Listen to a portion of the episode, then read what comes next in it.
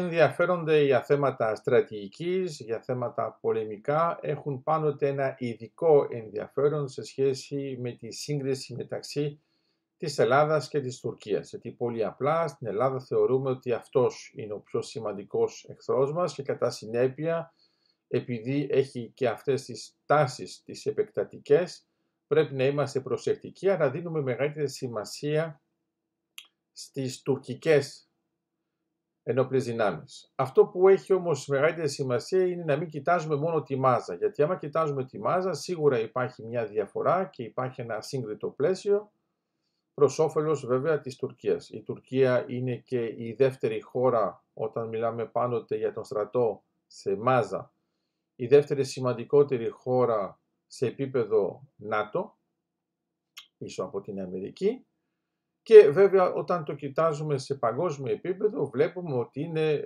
μέσα στην δεκάδα.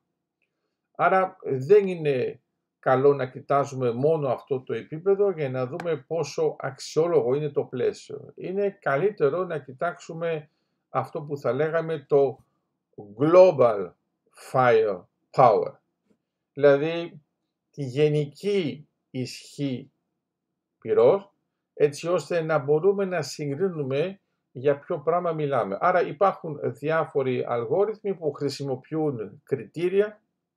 Τα κριτήρια αυτά είναι καλύτερα όταν επιτρέπουν ουσιαστικά σε στρατούς που είναι ε, μικρότεροι σε μάζα αλλά πιο αναπτυγμένοι τεχνολογικά να δούμε ποιο ε, δίκτυ έχουν. Άμα το δούμε με αυτόν τον τρόπο, τότε είναι καλύτερο για να δούμε ποιο είναι το πλαίσιο σύγκρισης και τελικά οι δικοί μας, και τώρα εννοώ τους στρατιώτες σε όλο το φάσμα, ε, τι έχουν να αντιμετωπίσουν. Αλλά άμα το κοιτάξουμε λίγο πιο γενικά, είναι καλό να έχουμε την γενική κατάταξη για να δούμε πού βλέπουμε την Τουρκία.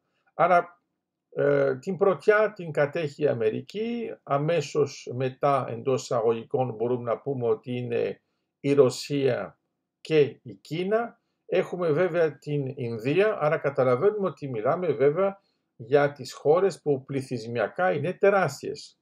Αλλά βλέπετε ότι ενώ η Ινδία είναι ουσιαστικά μπροστά στην Κίνα, η οποία βέβαια είναι μπροστά και στην Ρωσία και στην Αμερική, είναι πιο πίσω σε αυτήν την κατάταξη.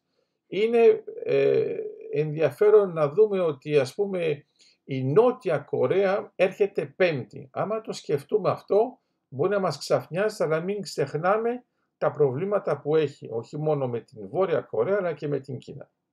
Έχουμε στη συνέχεια τη Μεγάλη Βρετανία στην έκτη θέση που αυτό είναι θα λέγαμε παραδοσιακό, θα μπορούσαμε να πούμε ότι θα μπορούσε να ήταν και λίγο πιο ψηλά. Αμέσως μετά το Ηνωμένο Βασίλειο πρέπει να σκεφτούμε την Ιαπωνία και βλέπετε την Ιαπωνία με την Νότια Κορέα. Και στην 8η θέση έρχεται η Τουρκία. Άρα η Τουρκία είναι μπροστά στο Πακιστάν και στην Ιταλία. Αυτό σημαίνει ότι πρέπει να το έχουμε στο μυαλό μας ότι με αυτήν την αλγοριθμική προσέγγιση η οποία είναι πιο αποτελεσματική από το να κοιτάζουμε απλώς τη γενική μάζα, η Τουρκία έρχεται 8η σε κατάταξη, μιλάμε για τα δεδομένα του 2004. Άμα θέλουμε τώρα να βρούμε πού βρίσκεται η Ελλάδα, στην πραγματικότητα πρέπει να πάμε πολύ πιο κάτω και να φτάσουμε στο 32. Αυτό είναι καλό να το έχουμε στο μυαλό μας γιατί αυτά είναι τα δεδομένα τώρα. Άρα δεν μιλάω βέβαια για τα F-35, δεν μιλάω για τις Μπελάρα, δεν μιλάω για τις Constellation, καταλαβαίνετε. Μιλάμε για τα δεδομένα που είναι τώρα. Άρα βλέπετε ότι η κατάταξη είναι το 8 με το 32. Θα ήταν καλό να το καταλάβουμε αυτό και μάλλον θα ήταν καλό να δούμε ποιες χώρες είναι μπροστά στην Ελλάδα και πίσω από την Τουρκία για να είναι πιο κατανοητή η διαφορά γιατί αλλιώς είναι μόνο νούμερα. Άρα αμέσως μπροστά μας έχουμε το Μεξικό το οποίο δεν είναι και τόσο γνωστό για τέτοια θέματα. Έχουμε και τη Σιγκαπούρη. Μετά έρχεται η Σουηδία. Άρα παίρνω την κατάταξη, πηγαίνω προς τα πάνω.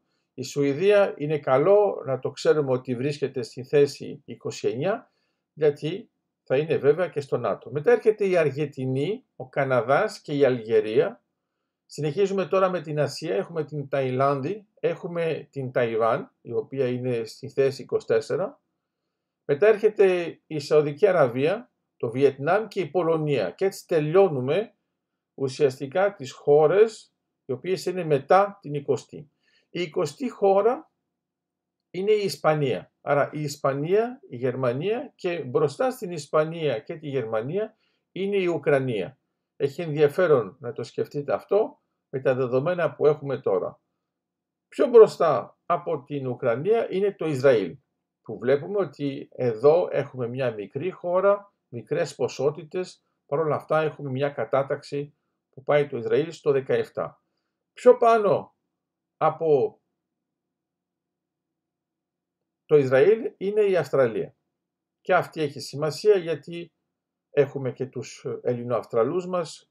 Ε, κοιτάζουμε λίγο πιο προσεκτικά αυτή τη χώρα. Πιο πάνω έχουμε την Αίγυπτο, το Ιράν και την Ινδονησία. Στη συνέχεια έχουμε την Βραζιλία και στην ενδέκατη θέση έχουμε την Γαλλία. Άρα μετά ξαναρχόμαστε σε αυτό που σας είχα πει με την Ιταλία, το Πακιστάν και τελικά την Τουρκία. Άμα έχετε τώρα αυτή την εικόνα, καταλαβαίνετε ότι είναι ένα σοβαρό θέμα για μας αυτή η διαφορά, η διαφορά μεταξύ του 8 και του 32, για να είμαστε λίγο πιο συγκεκριμένοι και να μην λέμε ότι να είναι. Και επίσης αυτό που έχει μεγάλη σημασία είναι φανταστείτε πόσες θέσεις θα κερδίσουμε με αυτά που θα πάρουμε στο μέλλον που έχουμε ήδη προγραμματίσει, ενώ βλέπουμε ότι η Τουρκία θα μείνει ουσιαστικά στο ίδιο επίπεδο. Άρα είναι καλό να έχουμε αυτή την προσέγγιση, θα έλεγα, πιο αλγοριθμική, πιο αντικειμενική, από το απλώς να κοιτάζουμε ποιος είναι δίπλα μας και με ποια μάζα. Έχει σημασία γιατί αυτό κάνει μια τεράστια διαφορά και αυτή η διαφορά κάνει τη διαφορά.